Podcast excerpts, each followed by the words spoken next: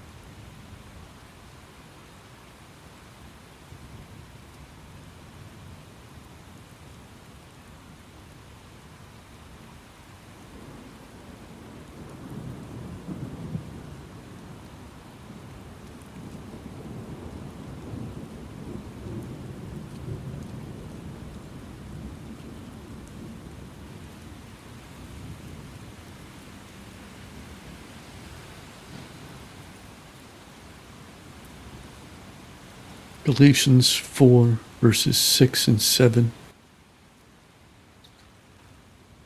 And because you are sons, God has sent forth the Spirit of His Son into your hearts, crying out, Abba, Father. Therefore, you are no longer a slave, but a son. And if a son, then an heir of God through Christ.